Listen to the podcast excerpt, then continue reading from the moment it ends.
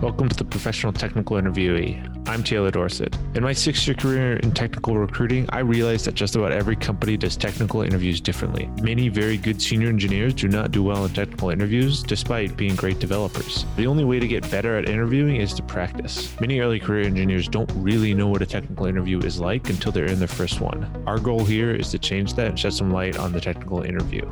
My guest today is Mike Bosch. He has an impressive resume, including Google, Uptake, and ServiceNow. He's currently the VP of Engineering at Torch, and he's hiring. I hope you enjoy this episode.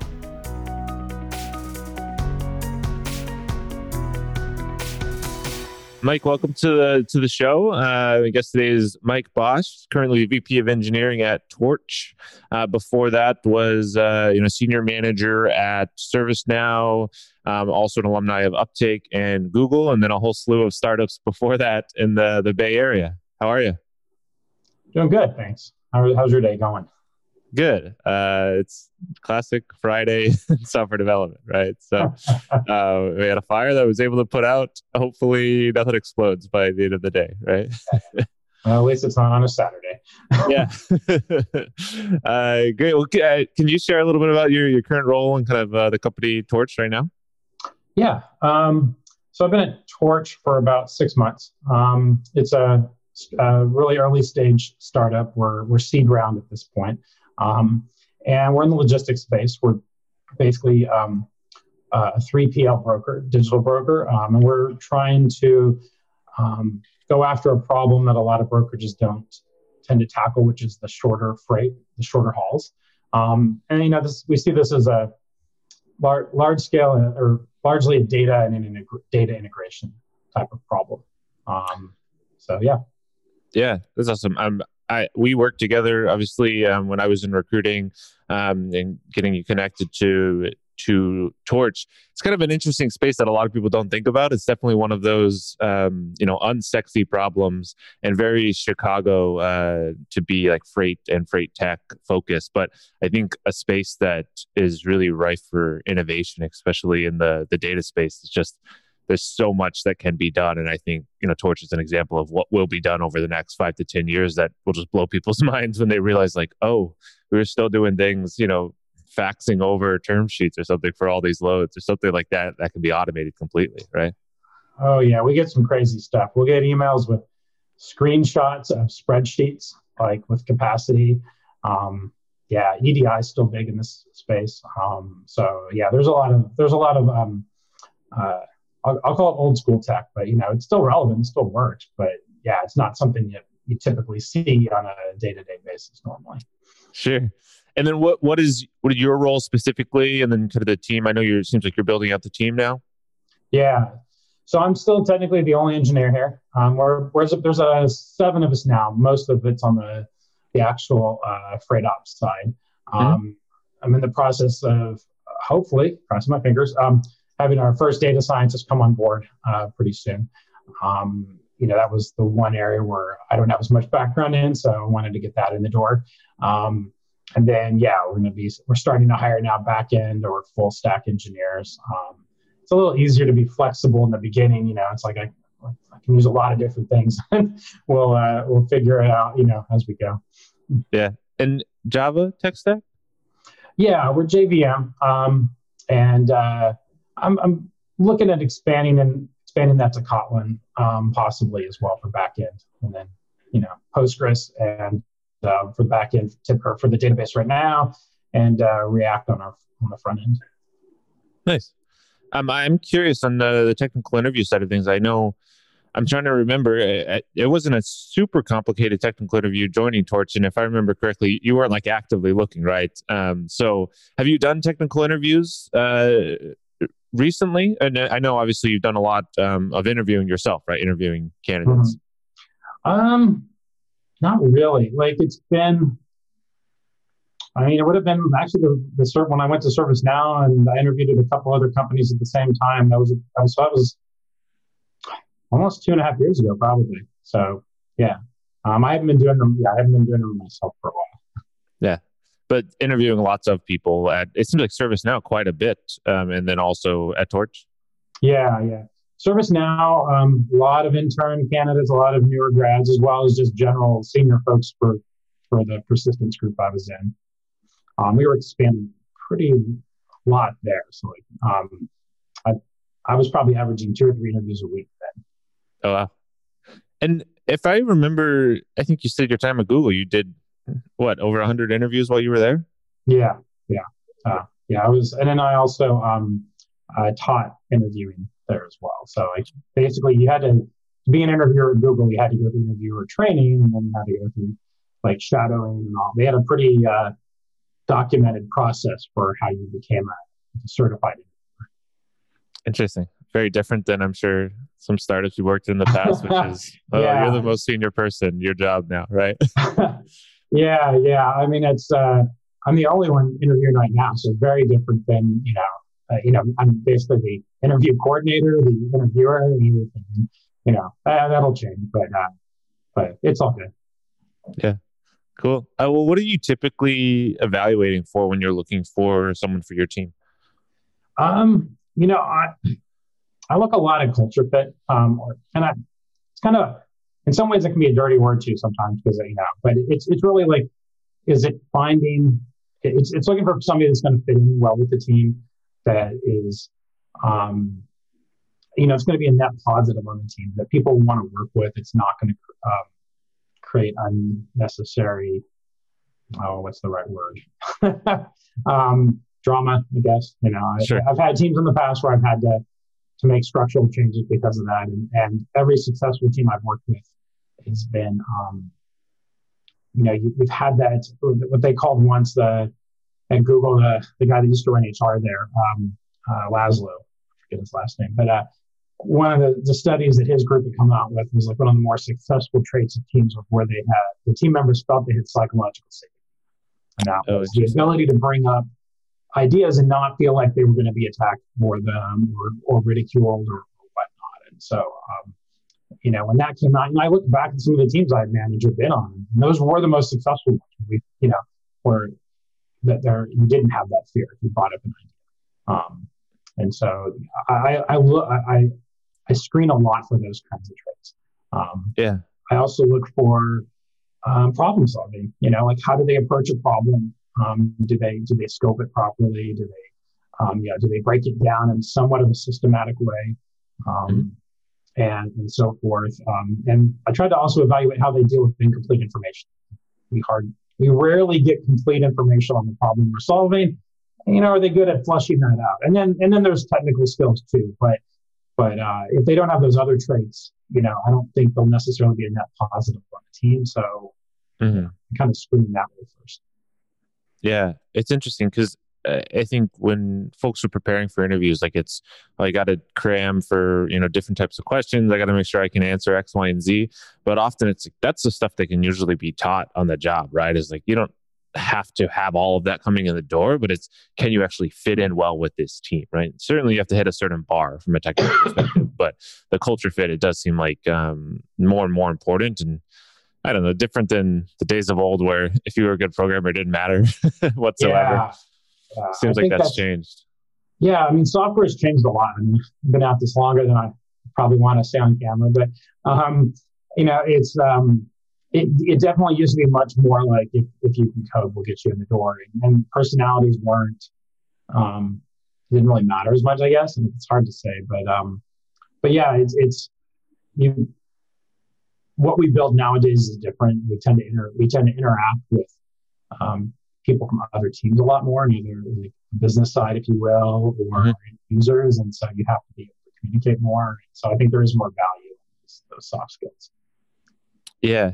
You know, the, um, you said culture fit uh, is kind of a weird right stigma or whatever around it. I like the term culture add because I think that's like every addition to the team. Like obviously you want them to fit in well, but also they're bringing you know a certain aspect of themselves to it, um, and I think that that kind of culminates whenever I was building teams in the past. What I was trying to do was, yes, I want this person to fit in so they don't feel isolated, but what are they also bringing to the table during this, which is always a, a factor, right? Yeah, yeah, no, definitely. And I'm, I, I like to try to figure out like what my team's missing. Like when I'm when I'm interviewing for people, like, is there a certain like trait that's missing? Like, do we need a strong like?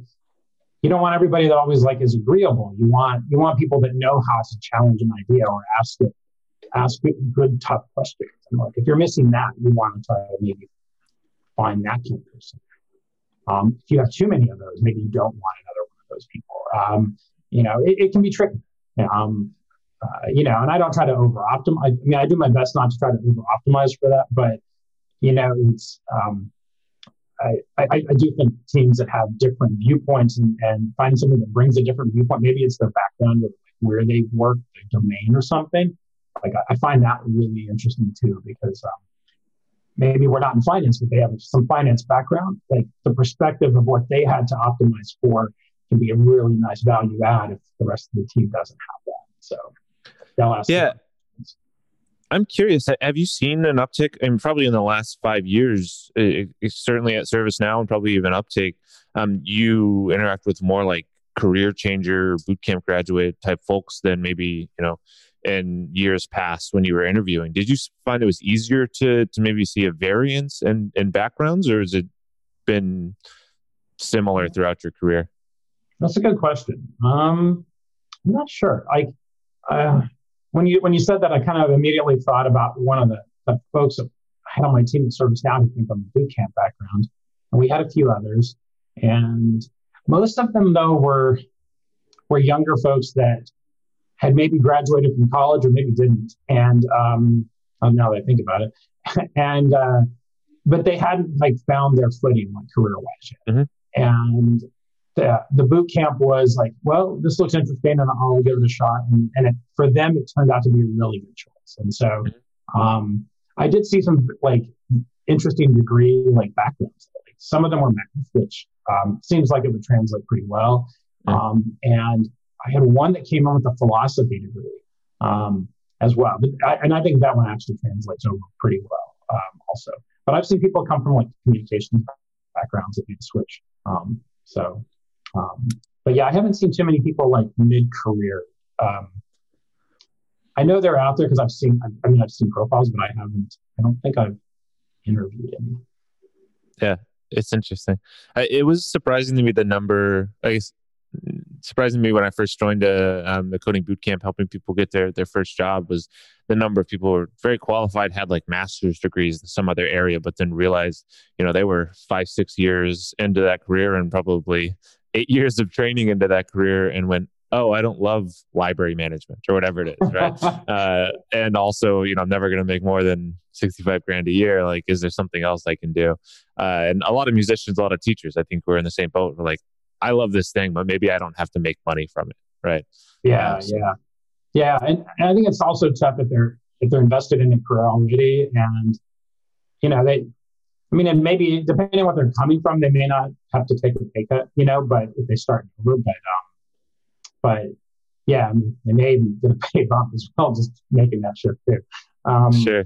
But, uh, but I think, you know, that comes up sometimes as well, depending on what they're coming from. But, uh, I, I mean, I, I would have no qualms. Though. I mean, I would I'd basically be assessing them for for what they bring to the table. But some of those other skills and other viewpoints can be valuable. So totally.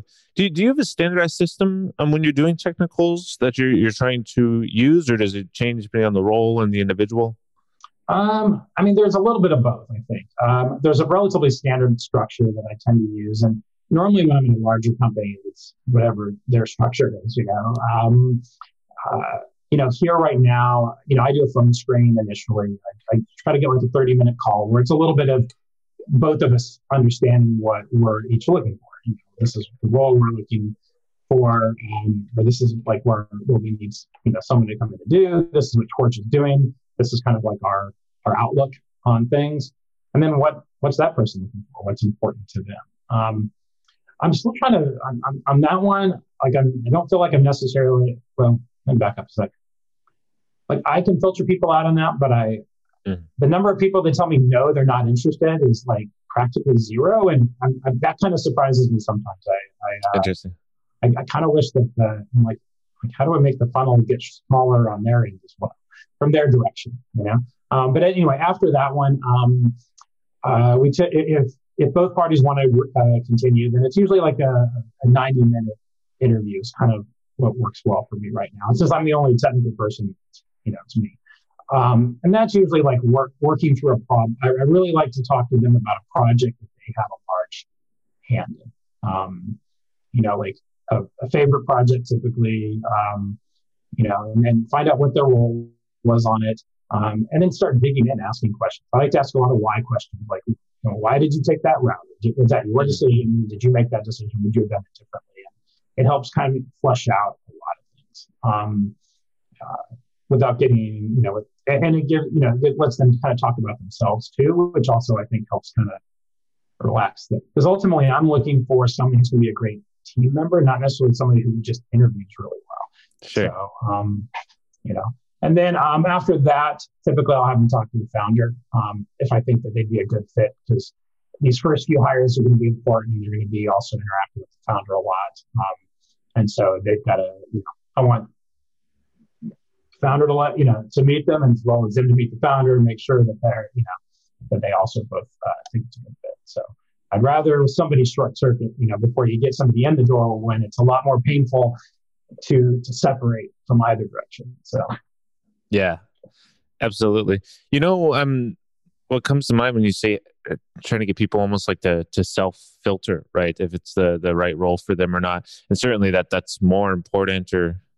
maybe more important to make sure that they actually understand the role, right? Um, at a smaller company or growing company, right? Um, what I used to do was basically tell candidates um, that I was interviewing uh, when I was um, recruiting for my own recruiters back in the day was, you know, I think you could be a good fit, and basically lay out all all kind of what the role and what everything looks like. Um, so if you're interested, like, why don't you give me a call on Friday uh, and we'll talk through next steps and basically put put it on them. Um, I don't know if this is a perfect practice, but it was like an interesting thing to see people who I would say I had 20% um, who on Friday wouldn't give me a call. And then I'd follow up on Monday and go, Hey, just following up. Um, didn't hear from you just, uh, just to check in. And then probably 20% would say, Oh, you know, I'm, I'm checking out some other company or something like that. It, it, it worked for my purposes. Cause like, if they don't want to give me a call, then, um, they probably weren't that excited about it. And maybe I gave them an easy out, right? Versus yeah, like, yeah. Um, them yeah. just saying, I'm excited.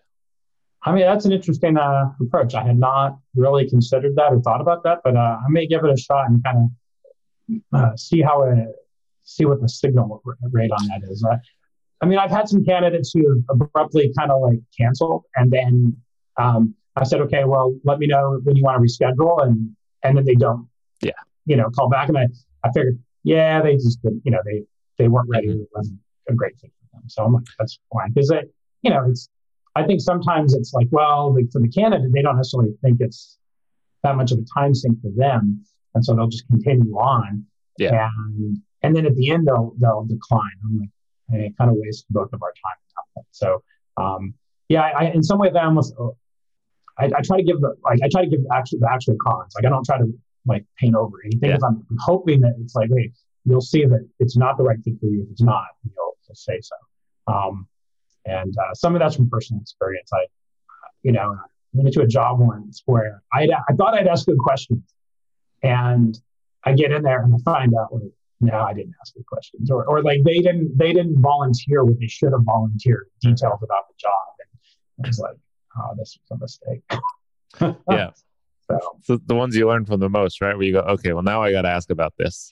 yeah, yeah, no, it's that, that was like third job in my career, fourth job. I don't remember. It was it was rel- still relatively early, and and uh, yeah, you learn a lot from the mistakes. So yeah, it, it's you get different responses, but I usually ask some version of like what what isn't good, like what wouldn't I be interested in um, about this job, and you'd be surprised how honest people are, or if you see them go and like kind of brace that they give you a soft answer, you're like, maybe I should ask the next person I talk to as well and see what types of answers you get. But I'd be curious to keep me informed if that question works for engineers because salespeople, I think, were more willing to give me a call. yeah, I don't know yeah, if engineers that, might in the not back be. of my head, that was part of it too. And, and, um, and, and, and also big, you know, engineers are in so much demand right now as well that, you know, it's almost like, it, you know, they may or may not give you a call back, even though they could be a good fit. So it's, yeah. Like, I don't know but but yeah, I, will give it a shot. Though. I, I like to, to experiment and see uh, what works. Yeah, How do you think um, in the past you've done a technical interviews as far as your own personal performance? Um, you know, so I think I do really well on. Well, I'll start with where I do well, and where I where I fumble sometimes. I think so.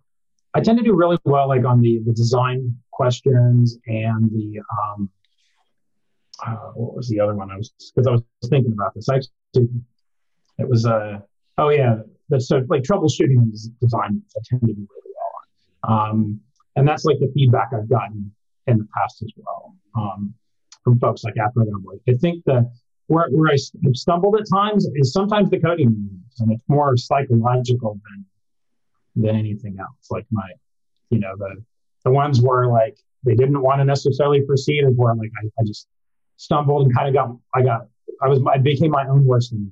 So, okay.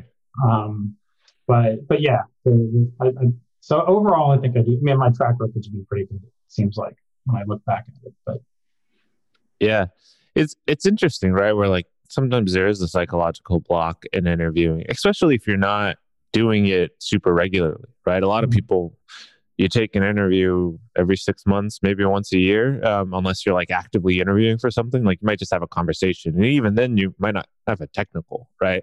Um, and then all of a sudden, you're tossed into one where you're like, oh, I, I could do this if I had, you know, uninterrupted time and could sit down and look at stuff. But under this like weird spotlight, it just becomes oddly stressful, right? Yeah, and you know, those experiences have really led me to re-examine how to interview. Because, like yeah. I said earlier, like I'm, I'm really trying to find someone who's going to be a net add. I, I want somebody who's going to make my team better and just, you know, be a good teammate, not someone that interviews well. And so I, have tried to like re-examine that and figure out like how can I how can I interview where I, I learned that question? What's important for me to look for that helps me answer that question? Yeah. And coding on a whiteboard doesn't necessarily tell me that, or um, you know, uh, there's take home problems. And, but, I, you know, I, I don't want them to be too big because I don't want to ask a candidate to spend three or four hours on something. Um, yeah. I think that's, you know, I don't think that's fair either. I don't think that's the, the right approach. You'll, you'll end up filtering out good candidates probably too, or good potential teammates because they don't want to spend three or four hours on a maybe.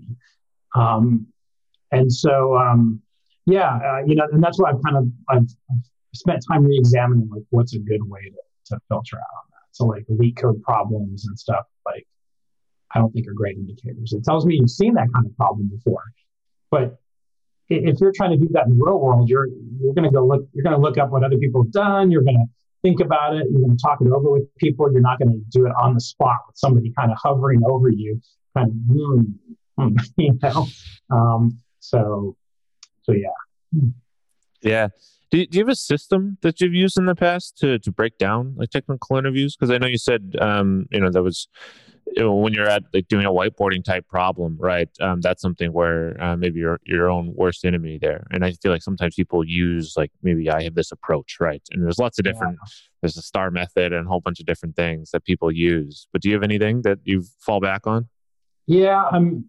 You know, I, I it's kind of like my troubleshooting framework in a way. I kind of use like for a lot of problems. And you know, it's um, it, it's it's basically like for the first step for me is making sure I understand the problem. Like mm-hmm. I, I'm prone sometimes to zone in on a word or something that I hear, like oh that that you know that gives me an idea, and I may not.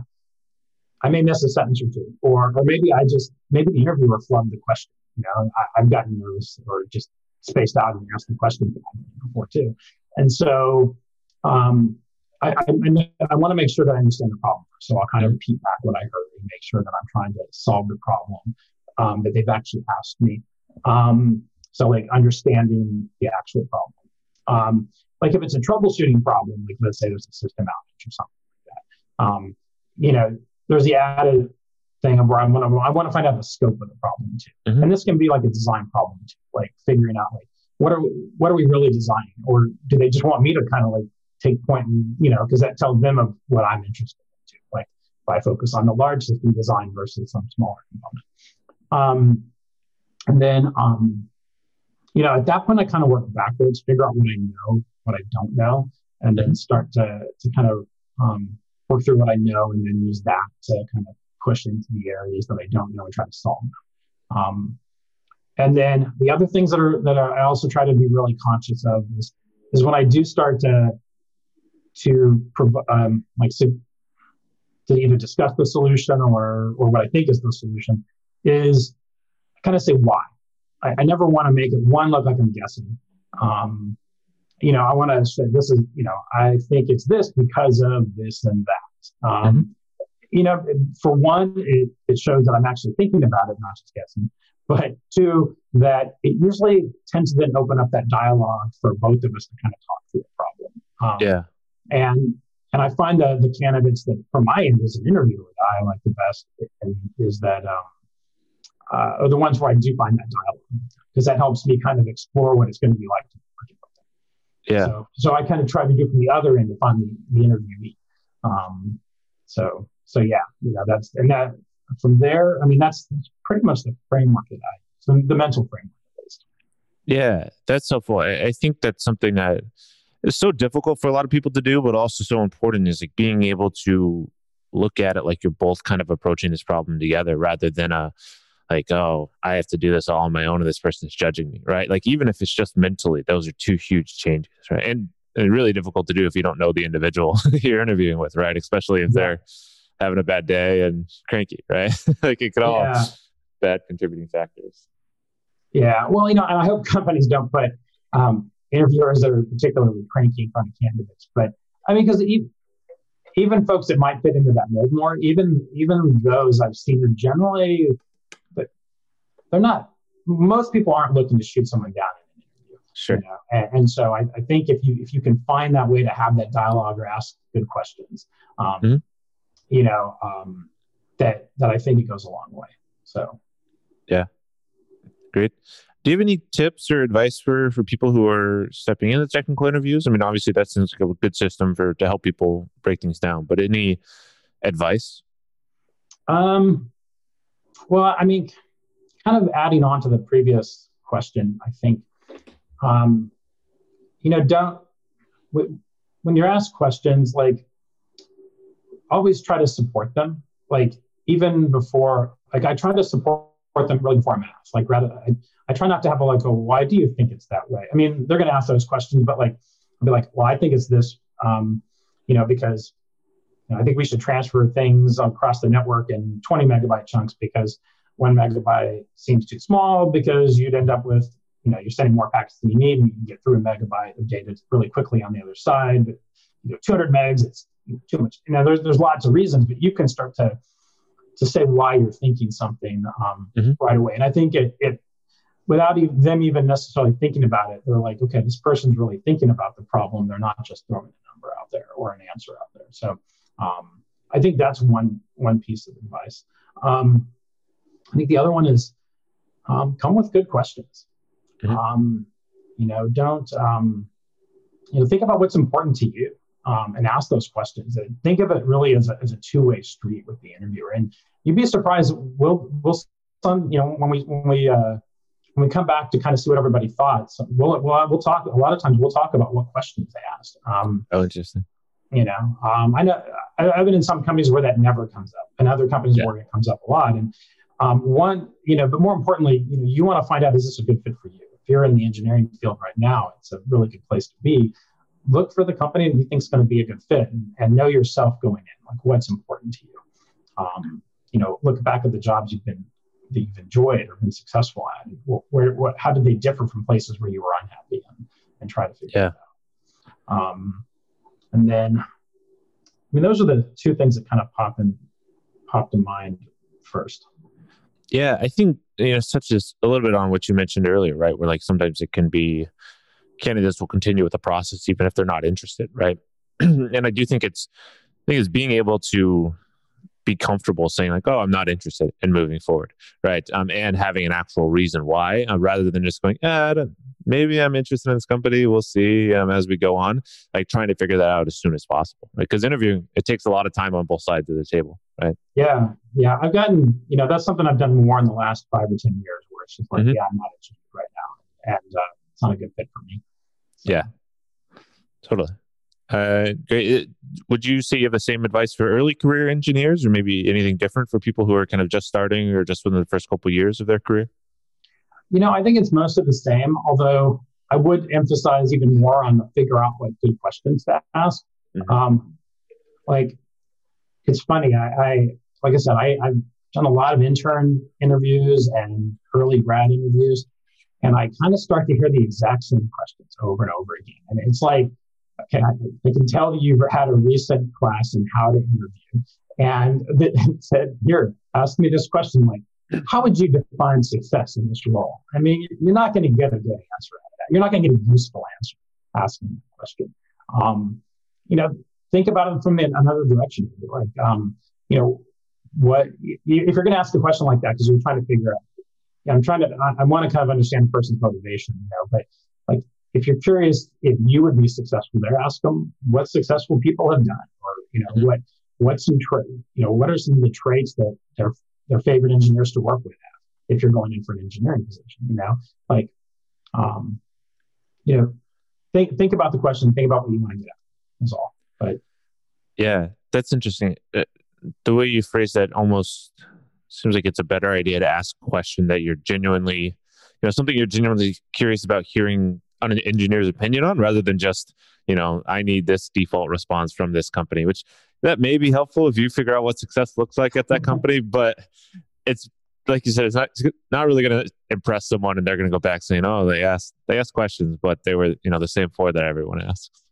Yeah, yeah, and and, uh, and you know, I remember after you've heard, heard this so often, you're kind of uh, really ask me something, and you remember the. I actually remember the ones that asked me good, interesting questions. You know, um, so it, it helps kind of like me remember you as well. So sure, yeah, I think everything you can do to to make it more conversational, right? And like what does success look like in this role is very unconference. Like it just doesn't feel like a thing I'd ever ask in real life, right? Versus, I, I, think sometimes even I know if I have an extra couple minutes in a in an interview setting, um, I'll just be like, "You got any plans this weekend?" Something like that could just like open the door to like, "Oh, this isn't just a candidate who's sitting here; it's an actual human, right?" And like someone who's you stumble into a conversation or you actually make a meaningful connection with someone instead of just getting the rote responses and then being on your way, right? Yeah, yeah, no, I definitely agree. Um, yeah, I, have I've found interesting things out from people asking similar questions. You know, it's it's difficult these days because um, you know we're always so often now. It's um, one of the messages is you know don't ask the question unless it's meaningful to the job, and so um, which I mean I completely agree with that because you know it helps keep people from asking questions that that might be perceived um, as finding a bias or something like that.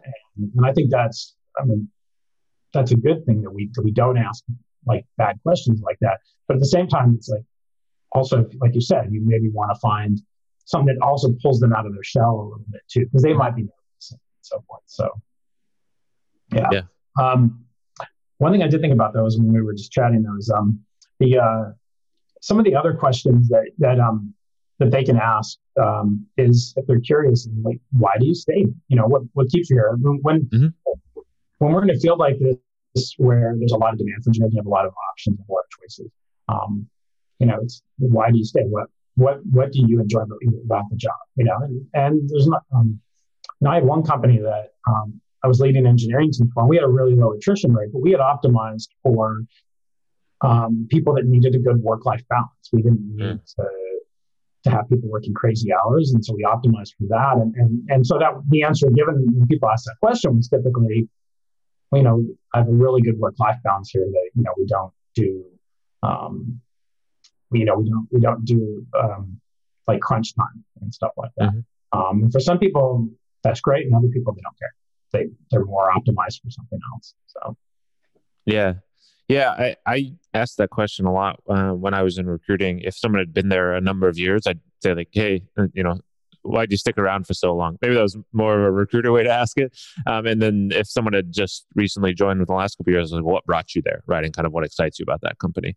I mean, mm-hmm. you, especially if someone's been at a company for seven years, I mean, that's one where there's definitely a reason.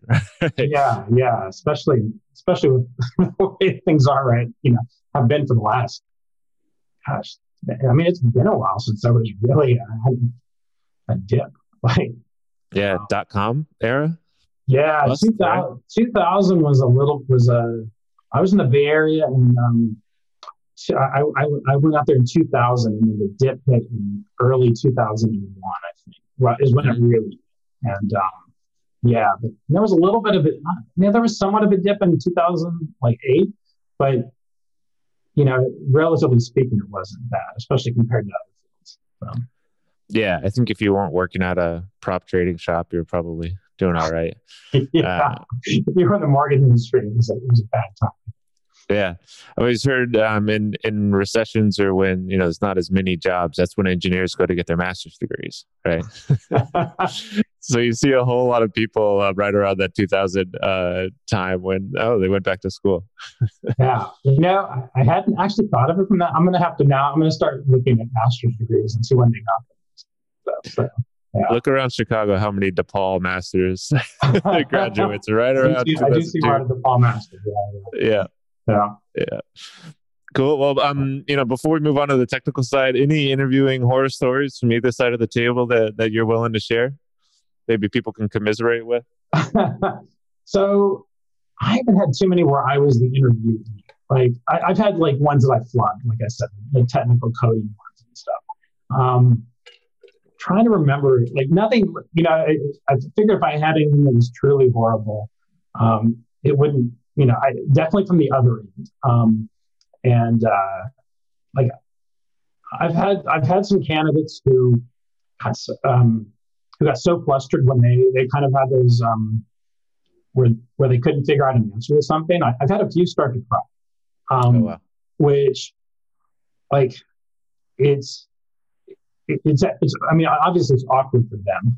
Um, yeah you know, and it can be awkward for me, but it's definitely worse on their end if, if they've gotten to that point. So it's, it's, you know, then it becomes more of a, let me help you try to, to work through this and, and, you know, save face, if you will.